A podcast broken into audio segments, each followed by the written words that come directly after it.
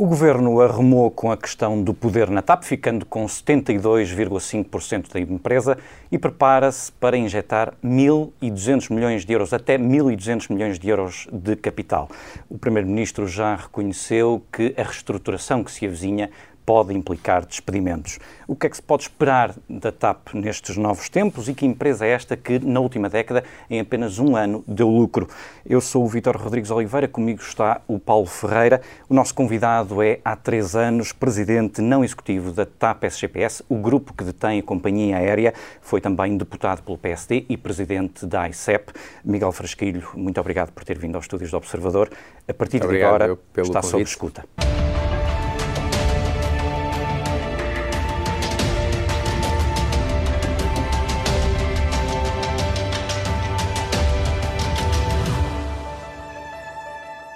Como está neste momento, a TAP é viável? Vamos lá ver. A TAP uh, tem vindo a ter um, um crescimento uh, que se consubstanciou em muitas melhorias operacionais, uh, numa renovação e ampliação da frota e claramente estava preparada para um mundo onde não existia esta pandemia. Essas transformações operacionais que foram muito importantes e que foram positivas não tiveram, infelizmente, nem em 2018 nem em 2019, a correspondência que nós esperávamos em termos de resultados. Os resultados não foram positivos, foram negativos, na casa dos 100 milhões de euros em cada, em cada ano.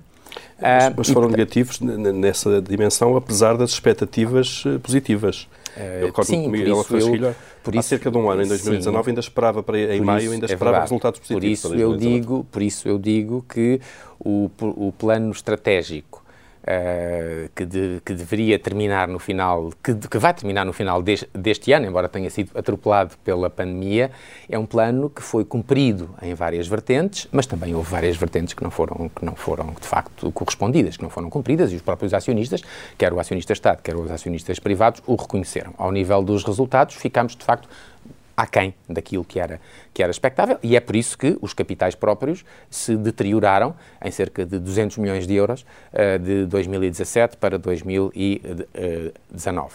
Uh, como em todas as companhias aéreas do mundo, o, o, momento que a TAP atravessa é um momento bastante delicado. É um momento uh, que tem a ver com esta pandemia uh, que atingiu brutalmente o setor do turismo e, em particular, o, e, e, e, o setor das viagens e, em particular, o setor da uh, aviação. E, portanto, como em todas as companhias do mundo, a TAP vai ter que ser objeto de um ajustamento para esta nova realidade, que é uma realidade que ainda por cima vai mudando todos os dias. Tem um dinamismo que eu nunca vi. Nós estamos a aprender todos os dias a lidar com esta uh, situação. Uh, são inúmeros, uh, os fatores de risco são muitíssimos, não só ao nível da própria saúde, mas ao nível das restrições, ao nível de fronteiras, de mais ou menos restrições em aeroportos, etc., que no fundo condicionam muitíssimo a atividade. Uhum. E, portanto, com os dados que tem agora, e temos que trabalhar com eles, não sabemos sim. como vão ser os próximos, é inevitável, por exemplo, que este ano a TAP sofra um agravamento de prejuízos? sim, é inevitável. Estamos a falar de 400 Porque, milhões no primeiro trimestre. Mas o primeiro trimestre costuma ser também o pior trimestre uh, para as companhias aéreas do hemisfério norte uh, e a TAP uh, está cá e costuma ser geralmente, é, é, o, é o pior trimestre em termos, em termos de, de resultados. Mas quanto é que espera que a TAP possa perder este ano? Uh, essas, essas estimativas eu não gostaria de não, as, de não as revelar. Será certamente um prejuízo avultado na linha daquilo que acontecerá com todas as companhias aéreas em todo o mundo. Portanto, não fugiremos.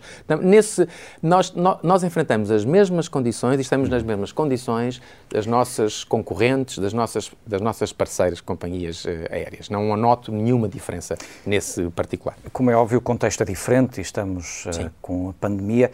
Eh, mas como é que se explica que no espaço de uma década um grupo como a TAP apenas consiga lucro num único ano? É certo que eh, o negócio da companhia aérea TAP SA Bom, tem vou, dado lucro. Eu vou um bocadinho atrás. Não, em, em 40 anos, o Grupo TAP uhum. teve resultados positivos em dois anos. Mas, sim, mas eu refiro-me, nomeadamente aproveitando esta fase de crescimento que tivemos nos últimos anos, apenas a TAP SGPS apenas saiu do vermelho no ano em que a é economia verdade, portuguesa cresceu 3,5%. Foi em 2017. E, e apenas 2017. com um lucro marginal de 21 Olha, milhões está, de euros. Tal como 2018 e 2019 foram piores em termos de resultados do que tinha sido antecipado, 2017 foi ao contrário, foi um ano superior em termos de resultados do que tinha sido uh, antecipado. Como é que explica? Uh, não, ouça, uh, eu, a TAP, vamos, vamos situar-nos em 2015, quando houve a privatização. se não tivesse havido a privatização, a TAP acabaria. não havia sequer na altura liquidez para salários no mês no mês seguinte. E, portanto, a entrada dos acionistas privados David Neilman e Humberto Pedrosa foi essencial para providenciar os fundos que a TAP necessitava para sobreviver, mas não só. Foram os fundos necessários também para uh, que a TAP uh, se pudesse, que era uma companhia que tinha uma frota que estava desatualizada, antiquada, uh, se pudesse começar aos poucos a modernizar, um, a ampliar e, portanto, isso era essencial para garantir o futuro da empresa. E, portanto, a entrada dos acionistas privados e do Sr. Nilman também foi positiva desse ponto, desse, desse foram, ponto de foram vista. eles salvaram Como a também, TAP, de alguma sim, maneira. Sim, repare, não era possível ao Estado português injetar, como único acionista, não era possível injetar fundos, face às regras europeias, uh, de, uh, em, num grupo que sistematicamente apresentava resultados negativos. E, uh, as, as, pessoas não têm ideia, mas o último ano em que o Estado português tinha injetado fundos na TAP foi 1998. Portanto, essa ideia de que o Estado todos os anos mete, mete, injeta, injeta fundos na TAP não é verdadeira. Um, e, é, e, penso que, é, é, deixe-me dizer mais uma, uma coisa, nós vamos agora vamos, e digo vamos porque os, o, o, o, acordo foi atingido, mas os papéis ainda não estão assinados. O Sr. David Neilman será, deixará de ser acionista da, da TAP, mas eh, não só foi importante nesta altura da empresa, como foi importante também, por exemplo, a expansão da nossa atividade nos Estados Unidos em 2019, dado o conhecimento e a influência que ele tem, que é um visionário no, na, na, aviação, mas uh, a importância que ele tem e o conhecimento que tem do mercado norte-americano foi muito mais favorável para a TAP fazer a expansão nos Estados Unidos. Uh, com David Neilman a bordo do que se David Neilman não, estivesse connosco. E nesse sentido, e o papel que ele teve, uh, a TAP fica uma melhor empresa com ele fora ou era melhor se ele continuasse dentro? Ouça, eu acho que as coisas não se podem pôr assim. A verdade é que já antes da pandemia sabíamos, porque era público, que decorriam negociações entre David Neilman e a Lufthansa para que a Lufthansa pudesse tomar a posição de David Neilman na TAP. Portanto, era conhecido também a vontade de David Neilman. Troca? Teria sido uma boa troca? Eh, essa teria sido. Repare, a Lufthansa é uma referência mundial do setor. Eh, faz parte da família Star Alliance como a TAP. E, portanto, acho que era uma, era uma, era uma parceria natural, até porque as, as, a, a rede da Lufthansa e da TAP, em certa medida, são complementares nomeadamente no que toca à África e América, e América do Sul, e, portanto, isso, nomeadamente no Brasil, e teria sido muito interessante. Infeliz, infelizmente, fomos todos atropelados pela pandemia e, portanto, nunca saberemos o que é que teria acontecido. Mas isto tudo para lhe dizer que já se notava uma vontade de David Neilman de deixar a sua posição de acionista na TAP. Chegados aqui, eh, que garantias é que pode dar de que a TAP não se vai tornar um novo banco ou num BPN? Eu não vejo nenhuma, nenhuma razão para que isso possa acontecer e nós vamos trabalhar para que isso não aconteça. Desde logo, estamos agora numa fase, enfim, em que se sabe que vão acontecer alterações na TAP, um, ao nível da, da gestão. Uh, estamos a aguardar que a, o acordo possa ser uh, consubstanciado, possa ser assinado para que as alterações ocorram e a partir desse momento nós estaremos a trabalhar num plano estratégico, plano de reestruturação, que apresentaremos à Comissão Europeia eu diria, num prazo de 3, 4 meses. Uh, temos até ao final do ano, mas queremos obviamente apresentá-lo an antes disso e é aí que as contas vão ser todas conhecidas, Já as projeções vão ser todas vão ser todas conhecidas, mas nós não não vejo não vejo que haja razões para que isso esse cenário que seria muito negativo possa possa acontecer. Uh, Miguel Frasquinho, mas olhando para trás para a história do país, nunca ninguém em momento algum sobre estas empresas que falámos e estes bancos também nos disse que uh, iam ser um servidor de dinheiros públicos. Portanto, estas coisas são feitas com a melhor das intenções, por vamos vezes. Lá, vamos lá ver uma coisa. Eu há pouco disse... E não se, não se avisa, não é? Eu que... há pouco disse... Não, obviamente. Há, eu, eu há pouco disse que o processo de ajustamento da TAP ia ter que ocorrer, ia ser uma realidade o tráfego caiu a pique, o número de passageiros também. É claro que esperamos uma recuperação, mas não esperamos uma recuperação em V. Eu diria, e passe uh, a publicidade, que poderá ser uma coisa parecida com o símbolo da Nike. Houve uma, houve uma, houve um, uma queda abrupta e depois uma subida uh, lenta. E a, a, nossa operação tem estado, mesmo com todas as, com toda, com todas as incertezas associadas, tem estado um, ehm, a esse nível. Estamos neste momento, em julho, com cerca de 20% da operação que estava planeada, face ao orçamento. Em agosto estaremos a cerca de 25% e depois a ideia é ir subindo uh, paulatinamente. Portanto, repare, nós neste momento ainda estamos com cerca de 75% dos nossos colaboradores em layoff.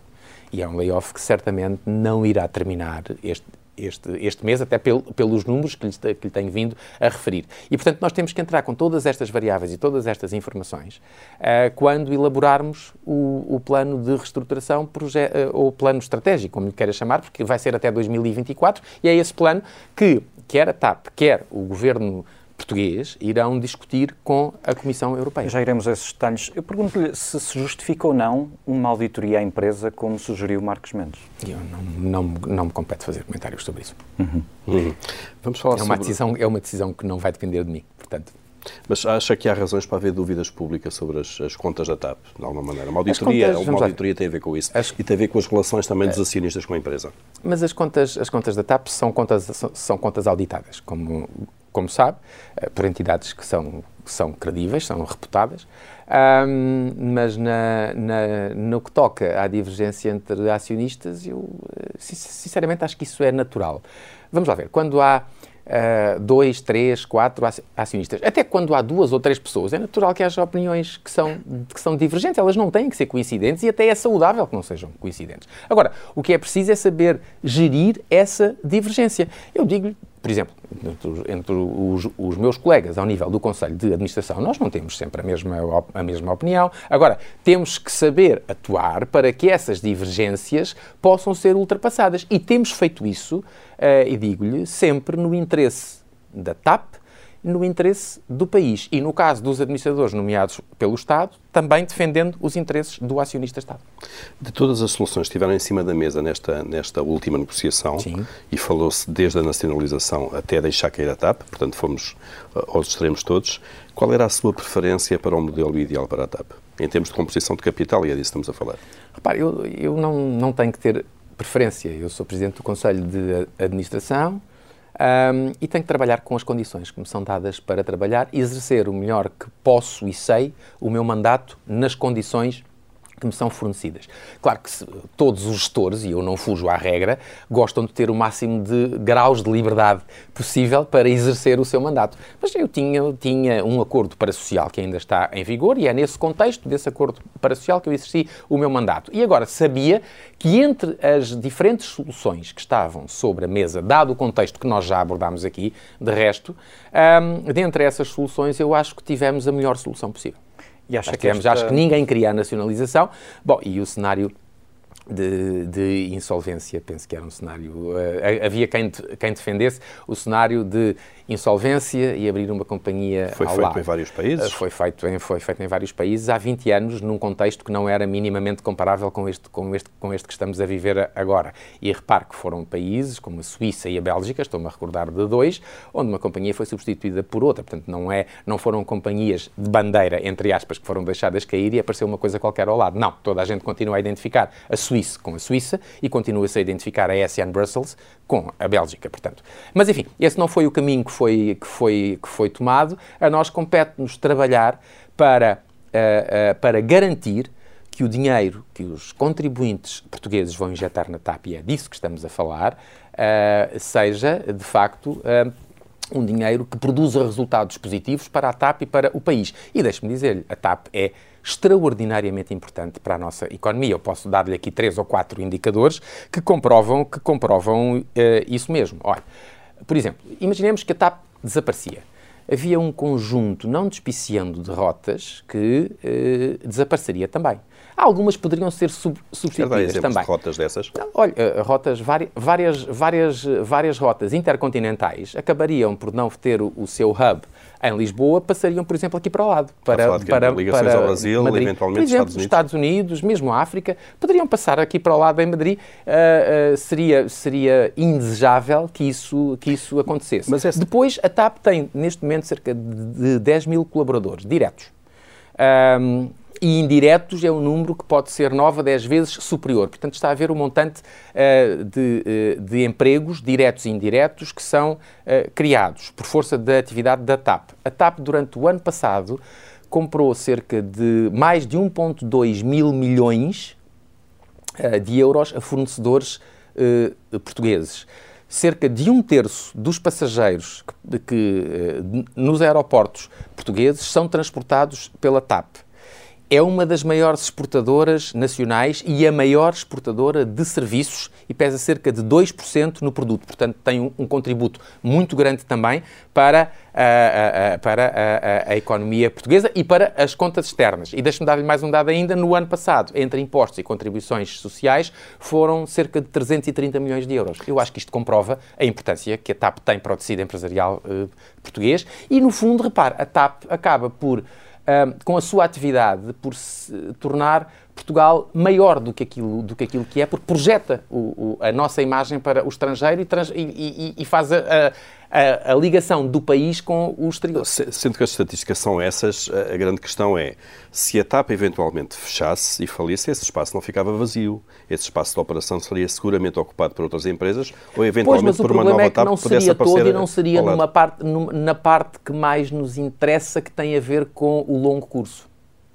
Está a ver? Não é rentável Porque... o longo curso o longo curso é rentável. Outras mas, companhias sim, mas não, podiam mas não, mas não, a desenvolver seria, mas, mas, não seria feito em Lisboa. Seria feito noutras, seria feito noutras cidades. Ou, ou seja, o que, eh, noutros hubs, o que, o que aconteceria é que deixaríamos de ter voos diretos para muitas zonas do, do, do, mundo que hoje temos, e isso é muito importante também para o nosso tecido, para o, para o nosso tecido económico uh, e empresarial. Eu sei, até pela minha experiência passada como presidente da AICEP, o que é que os empresários me diziam sobre, sobre a TAP, uh, e criticavam muito a TAP, é verdade, mas eu também sentia e pude perceber-me disso que sempre que possível os empresários viajavam na TAP para os, os destinos que a TAP, que a TAP servia. A, a questão está então, qual é o preço, até onde é que estamos dispostos a pagar para manter essa empresa estratégica, é isso?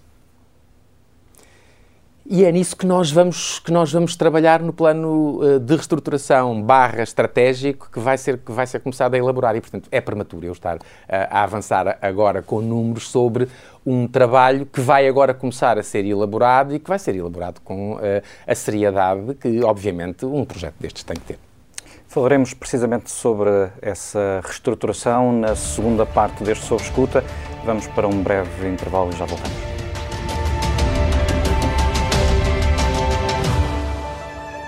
Segunda parte, hoje sob escuta está Miguel Frasquilho, o presidente não executivo da TAP. Uh, Miguel Frasquilho, como é que se gera uma empresa uh, que tem tanta gente a dar opiniões sobre as rotas que deve ter, que não deve ter, os voos que deve fazer? Sabe que isso acontece porque eu sinto isso muito. Um, ehm, e o que eu vou dizer pode não ser entendido por toda a gente da mesma, da mesma, da mesma forma, mas eu acho que a TAP se confunde um pouco com o país.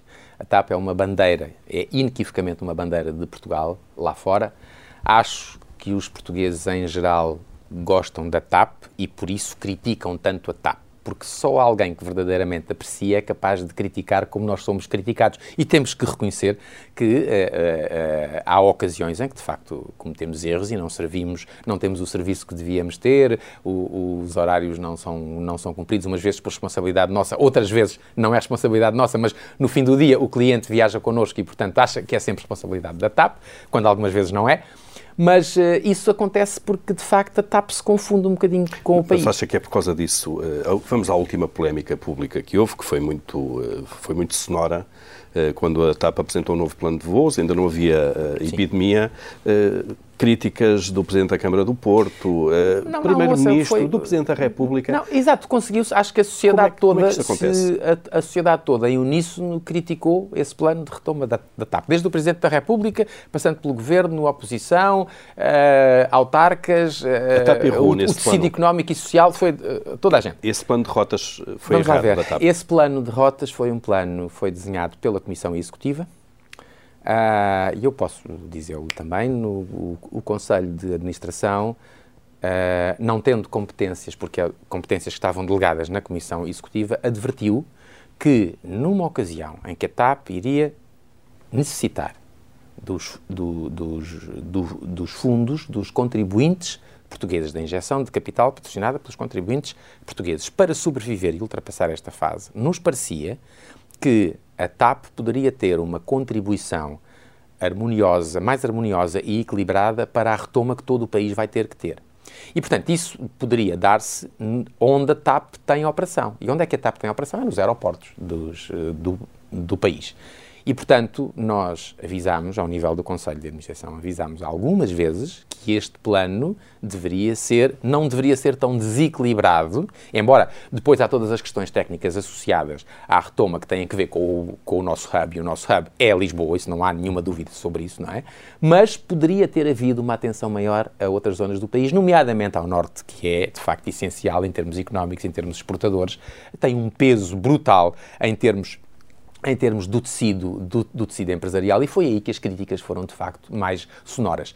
Depois, o que aconteceu é que houve, uh, uh, uh, houve uma emenda, tentou-se emendar a mão, e eu acho que se conseguiu emendar a mão. O meu colega Bernardo Trindade foi mandatado pelo Conselho de Administração para, para conseguir chegar a, a reuniões, a entendimentos com os nossos parceiros em cada região do país onde a TAP tem, tem operação e neste momento já tivemos as reuniões todas com o Norte, com o Algarve, com Madeira e com os Açores. Eu próprio estive em todas essas reuniões e o que notámos foi uma receptividade muito grande e o, e o objetivo com que eh, nos comprometemos a trabalhar para o atingir era repor a proporcionalidade de destinos servidos face a Lisboa, nessas, ne, sobretudo no Norte, uh, uh, face ao que acontecia antes do Covid. E a posso lhe dizer que em agosto questão... vamos atingir esse patamar. Mas a questão é se isso é uma forma correta de gerir uma empresa como a TAP. Ouça, nós, estamos, ter, nós não estamos numa fase, ó oh, oh, Paulo, nós não estamos, deixe-me dar, deixe dar-lhe a minha, a minha opinião, nós não estamos a viver tempos normais. E quando a TAP precisa, também não é normal que a TAP tenha que pedir auxílio. A TAP ou as outras companhias eh, aéreas, vale a pena lembrar, para, para percebermos do que, é, do que é que estamos a falar, que a Lufthansa vai ter uma injeção de dinheiros públicos do Estado alemão superior a 9 mil milhões de euros. A Air France de cerca de 7 mil milhões de euros do Estado francês. A KPLM de cerca de 4 mil milhões de euros do Estado holandês. Nós aqui estamos a falar de 1,2 mil milhões, até 1,2 mil uh, milhões. É certo que é uma companhia com menor dimensão do que estas que estamos a falar, mas, mas, mas são, são, é, é, esta é a realidade um pouco por toda a Europa. Acontece o mesmo na Bélgica, na Suíça, uh, na Inglaterra, uh, etc. Estes tempos que estamos a viver são tudo menos tempos normais. E não sendo tempos normais e indo a TAP precisar destes fundos para sobreviver, parecia-me parecia a mim e parecia-nos e parecia a nós, lógico, que a TAP pudesse também contribuir para o desenvolvimento das para a, a, retoma, a recuperação das regiões do país que ela pode servir, que é onde há aeroporto. E, portanto, é disso, é disso que estamos a falar. Se calhar daqui a seis meses ou nove, nove meses, quando analisarmos uh, determinadas rotas. E isto é muito dinâmico. Se calhar temos que chegar à conclusão que há rotas que não resultaram e há outras que, que resultaram. E aí tomaremos as medidas, tomaremos as medidas adequadas. E nestes tempos não normais, como diz, vamos passar a ter um governo mais interventivo na gestão da, da TAP, nas rotas, por exemplo? Não me parece. Não acho que isso seja. Aliás, eu digo isto porque não, não, não, o próprio ministro Cisa Vieira disse no Parlamento que a TAP deve começar a explorar novas rotas e inclusivamente que o assunto está atenção, a ser tratado com o turismo, eh, com o turismo de, de, Portugal. Portugal. Mas isso, ouça, se, se, há um, se há um apoio e o um interesse por parte das entidades públicas, nomeadamente o turismo de Portugal, e se isso é bom para a TAP e é bom para o país, eu não vejo porque é que nós não tínhamos que, que o fazer. Mas esta não seria uma competência exclusiva do Conselho de Administração da TAP, essa definição de rotas? Mas a TAP pode trabalhar com os seus parceiros e um parceiro muito importante é o turismo de Portugal. Assim como nós ouvimos do norte do país as, as, as necessidades e aquilo que o norte, ao nível empresarial, ao nível associativo, ao nível social, ao nível autárquico, nós ouvimos as necessidades que o Norte entendia que devia ter, parte, as, as, no fundo, aquilo que precisava, que entendia como correto e adequado por parte da TAP. Ouvimos tudo e tentámos ir ao encontro daquilo que, que, eram as, que, que, nos foi, que nos foi transmitido. Foi por isso que vi com grande surpresa a previdência cautelar por parte da, da Associação Comercial do, do Porto, porque digo foi uma entidade com que nós também reunimos e o, te, e, o, e o, o, ambiente não podia ter sido mais construtivo e mais positivo. Ficou surpreendido com isso? Bastante. Uh, mas nessa gestão que é difícil, uh, há aqui talvez dois objetivos em conflito. Um uh, são as necessidades que essas comunidades locais ou que o governo do país entendem para que devem ser os, as rotas da TAP e outra coisa é a rentabilidade das rotas. Quantas rotas políticas, deixe-me chamar-lhe rotas políticas, às rotas que a TAP tem, que não são justificadas por motivos comerciais, que eventualmente dão prejuízo, mas que são feitas precisamente por causa do, uh, do papel estratégico que a empresa tem? Não há rotas políticas na TAP. O que há, o que houve nesta fase que estamos a, vi a viver foi a definição, até uh, atendendo às, às, às regras e às fronteiras que foram estabelecidas pelo governo português dos destinos que a TAP podia servir até esta altura. E isso foi definido, eram, eram os países de língua oficial uh, portuguesa, uh, onde, existe onde existe comunidade, uh, onde existem comunidades portuguesas no, no, estrangeiro e mesmo assim, nem essas nós, nós podemos cumprir na totalidade. Sabe porquê? Olha, o espaço de Angola ainda continua fechado. Já éramos para estar a voar para Luanda, não podemos. É uma das nossas rotas mais rentáveis. Moçambique e daí em aspas aspas. São Tomé e Príncipe também. Uh, Brasil, estamos a voar para Rio e São Paulo. Uh, Estados Unidos, estamos a voar para, New, para Newark e para Boston. Uh, mas ouça, uh, uh, há rotas que, por exemplo, nós vamos ter agora e que são uma novidade que nunca fizemos e que entendemos que são interessantes porque não só os números mostram isso, mas entendemos que do ponto de vista da, do, do, dos nossos passageiros, elas também são, elas, tam, elas também podem ser interessantes. Dou-lhe dou dois casos. Vamos começar em breve a voar a partir dos Açores para de Ponta, de Ponta Delgada para Boston e para Toronto. A SATA já voa nessa rota. Pronto, mas, eh, mas o, é os, números, que é os, números, os números mostram que há um interesse grande em que estas rotas possam ser, uh, possam ser uh, efetuadas e a, e a SATA é também uma parceira da TAP. O Miguel Frasquilho já disse há cerca de duas semanas, creio que uh, não lhe passava pela cabeça que uh, o trabalho neste, nesta reestruturação passasse por cortar rotas ou destinos. E o que eu pergunto é se, tendo em conta a gravidade da situação na empresa, se tem a certeza que a TAP eu vai não, poder continuar disse, a operar com todas as rotas. Eu, espera lá, o que, eu, o que eu terei dito é que não me passava pela cabeça que os cortes pudessem ser muito grandes, de grande dimensão, porque isso hum. amputaria a TAP do seu valor estratégico até para o, o, o, país. Eu neste momento Portanto, não admi consigo admite dizer que haja rotas que possam que a TAP cair. tenha que ser ajustada à realidade que nós, que nós estamos a viver. Mas, ouça, admito-lhe isso para os próximos tempos, tal como lhe admito que depois, num futuro, uh, uh, não tão próximo, não para os próximos meses, é, possa haver novamente uma subida de, de atividade. É normal, é isso que vai acontecer em todas as, em todas as companhias aéreas. E isso implicará um ajustamento em todas as, em todas as vertentes da companhia, como é, como é evidente. Agora, deixe-me dizer-lhe uma coisa.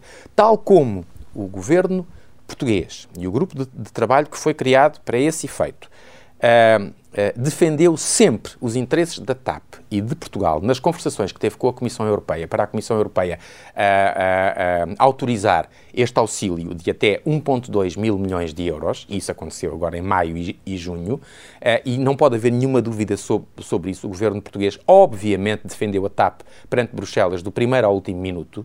É também o que irá acontecer, aí já com o governo, com a própria TAP, ao nível da, di da diplomacia e ao mais alto nível, é o que acontecerá quando tivermos que conversar com a Comissão uh, Europeia, quando tivermos o, o, nosso eh, plano estratégico barra de reestruturação pronto. Isso uhum. é o que vai acontecer. Com Bruxelas estão definidos alguns grandes números sobre aquilo que há de ser a TAP uh, pós-apoio estatal? Não. Nós vamos, nós, o que nós vamos fazer é trabalhar para desenhar um plano que tem que ser sólido, tem que ser credível para poder ser apresentado à Comissão Europeia. E nesse plano, obviamente, uma das vertentes fundamentais é preservar o valor estratégico da TAP para o, para, para o, nosso, o nosso país. Mas que vai implicar sempre um, um emagrecimento da, da empresa.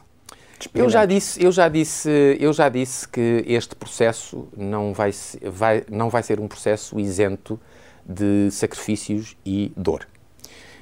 Um, infelizmente será assim. Mas eu recordo que a dor e os sacrifícios já cá estão. O que é que é o layoff? É um processo em que já há dor. O que é que é a renovação? Infelizmente, a, renovação, a não renovação dos contratos uh, a prazo. É um processo em que já há dor. Infelizmente, todos gostaríamos que não fosse assim.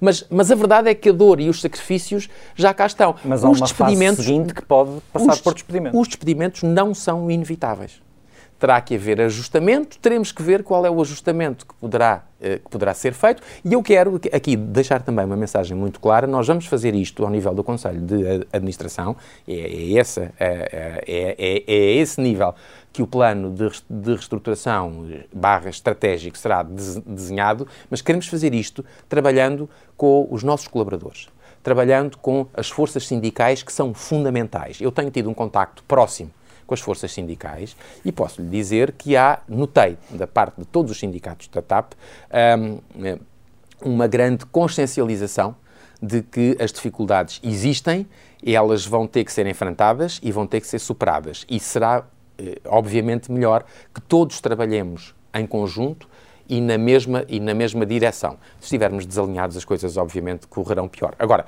é um processo e isso ficará claro, é um processo que terá, obviamente, e, obviamente, e infelizmente, e infelizmente, sacrifícios e dor. Uh, Deixe-me insistir nisso, até porque o, o Primeiro-Ministro parece-me que foi um pouco mais longe uh, a falar sobre a, a, a, inevitabilidade da perda de postos de trabalho. Uh, disse que não é inevitável isso. Postos de eh, trabalho, pode, vamos pode... lá ver, postos de trabalho já têm vindo a ser perdidos. Nós tínhamos, nós, nós tínhamos de, de pessoas uh, que têm um vínculo mais precário exatamente, Exatamente. Além isso dessas, já está a ser, já está fazem, a acontecer. Portanto, mas das pessoas que fazem parte do quadro da empresa, pode haver ou não despedimentos coletivos, negociados, eh, rescisões não, negociadas? Não me quero pronunciar sobre sobre isso nesta fase em que ainda não começamos a elaborar o plano estratégico barra de reestruturação. Eu, eu, o que o que eu me, o que eu infelizmente tenho que me comprometer, porque sei que é essa a realidade e é o contexto que enfrentamos, é que é um processo que vai ter sacrifícios e vai ter dor. Uh, uh, e é um processo que nós gostaríamos que não existisse, mas infelizmente vamos ter que lidar, que lidar com ele, porque a realidade que nós estamos a enfrentar é, é outra e é uma realidade que não é melhor do que aquela que nós vivíamos até à pandemia. Portanto, vamos, sim, vai haver sacrifícios, sim, vai haver, vai haver dor, uh, mas repare, nesta altura temos cerca de 70 e poucos por cento dos nossos colaboradores continuam em layoff. Layoff implica uma quebra de rendimentos de um terço. Bom, isso é uma dor grande. É substancialmente diferente de ser despedido. É, é uma dor, é claro, é uma, é uma dor diferente, mas isso, tudo, tudo isto é uma dor diferente, não, não deixando de ser dor, mas é precisamente porque, uh, porque nós tínhamos que, tínhamos que uh, gerir a empresa neste, neste contexto que lançámos mão de todos os instrumentos praticamente todos os eh, praticamente não todos os instrumentos que uh, uh, foram colocados à disposição do tecido empresarial português pelo pelo governo e o layoff é uh, um deles. Portanto, é, isto já está a acontecer, a dor e os, e os sacrifícios estão cá, infelizmente vão continuar. Esta reestruturação passará necessariamente pela manutenção do Brasil, que tem sido um dos maiores fardos da TAP SGPS? Por uma o venda passado, da parte 2019, não, vamos lá ver, 2019 foi o primeiro ano que as contas da TAP Engenharia e Manutenção no Brasil não pesaram negativamente nas contas da TAP. Isso significa que... Isso significa que não está previsto que voltem a ter um contributo negativo para os resultados do grupo. Portanto, houve um trabalho que foi sendo feito ao longo de muitos anos, em que, em que pesaram negativamente, mas a verdade é que o ano passado foi o primeiro onde isso não aconteceu. Uhum. O, Ministro Pedro Nuno Santos, há uma semana, quando anunciou o acordo a que tinha chegado com os acionistas privados e, e o novo modelo de capital na empresa, eh, fez uh, também, avançou uh, com a mudança da liderança executiva da empresa, que ia proceder-se já com a saída destes acionistas, e depois deixou para um momento posterior a contratação de uma nova empresa. Quando é que vai haver um novo de uma CEO? nova empresa, não. De nova, Peço desculpa, de uma nova equipa de gestão executiva, obviamente, até a entrega a uma empresa de, de, de headhunters que vai buscar pessoas capacitadas sobre o setor Num no, cenário internacional. internacional, não é? Sem dúvida. Uh, sobre a questão mais imediata, uh, quando é que vai haver um novo CEO uh, da TAP? Essa é uma, é uma questão que deve ser colocada aos, aos, aos acionistas. Temos dois acionistas de referência, o acionista Estado, que é agora claramente maioritário, é, e o acionista Humberto Pedrosa, o grupo Barraqueiro, que é uma referência do setor dos transportes em Portugal, e será com eles que essa questão será será Mas está por colocada. dias de... Eu diria que, eh, repara, o, o entendimento foi alcançado na semana passada, tanto quanto sei, há alguns detalhes ainda a limar até que eh, haja as, as, assinaturas que consubstanciem o acordo e, portanto, estamos numa situação de compasso de espera. Mas está, foi consultado ou vai ser consultado para esta nomeação, claramente. Esse é um, esse é um assunto que eu, que eu não gostaria de, de, de abordar. Tem essencialmente a ver com, com, os, com os acionistas. Claro que compete ao chairman, ao presidente do Conselho de, de Administração, um contacto grande e, e, e numa base muito frequente com os acionistas, obviamente que sim. Esta solução uh, será transitória, uh, como o próprio Ministro anunciou. Uh, lá está à espera da tal equipa que será contratada depois. Tem alguma ideia do prazo que, que, que, que tem este plano para vir essa tal equipa e a forma como vai ser contratada? É, o que eu sei é que o, o, mandato dos atuais órgãos sociais termina no final do presente ano, portanto, do exercício de 2020, ou seja, com a apresentação das contas de 2020, alguns entre abril e maio de 2021, esse mandato estará uh, concluído. É tudo o que lhe posso dizer. E, portanto, será nessa altura que essa mudança vai ser feita? Repare, isso não é uma matéria que não me compete, que não me compete a mim decidir, como compete aos acionistas, como já competia aos acionistas que ainda existem na TAP uhum. e que, que, que, continuam a ser responsáveis. Uh, houve uma polémica recente também sobre prémios atribuídos à, gestão e a, a, vários quadros da, da, da, empresa referentes a 2019. Uh, não, Como é... referentes a 2018. Em 2000, os, os, prémios referentes a 2019 não existiram. É, é, verdade, porque só agora é que estamos a conhecer exatamente, as contas há, há, pouco tempo. Exatamente. Referente a 2018. Como é que vê também esta interferência, de alguma maneira, da tutela sobre uma questão que é de gestão uh, de uma empresa? Mas Digo isto porque houve críticas não, públicas. Vamos lá, ver, vamos lá ver uma coisa. A TAP até agora não tinha tutela. Tinha uma empresa juridicamente privada.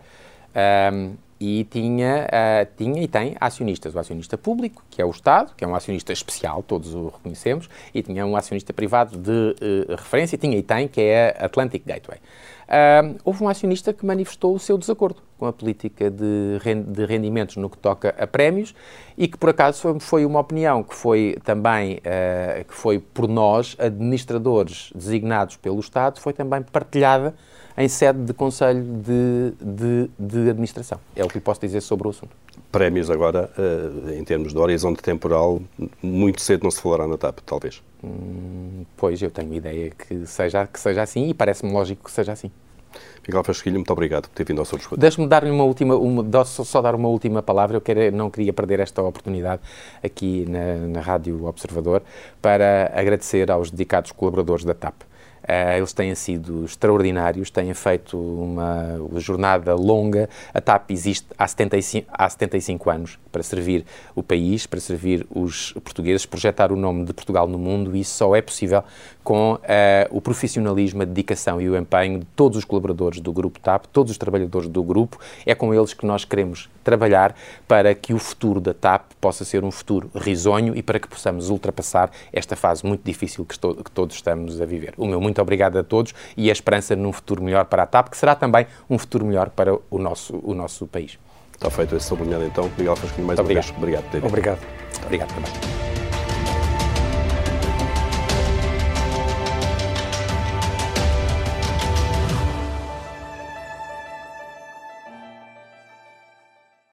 Obrigada por ter ouvido este podcast. Se gostou, pode subscrevê-lo, pode partilhá-lo e também pode ouvir a Rádio Observador online em 98.7 em Lisboa e em 98.4 no Porto.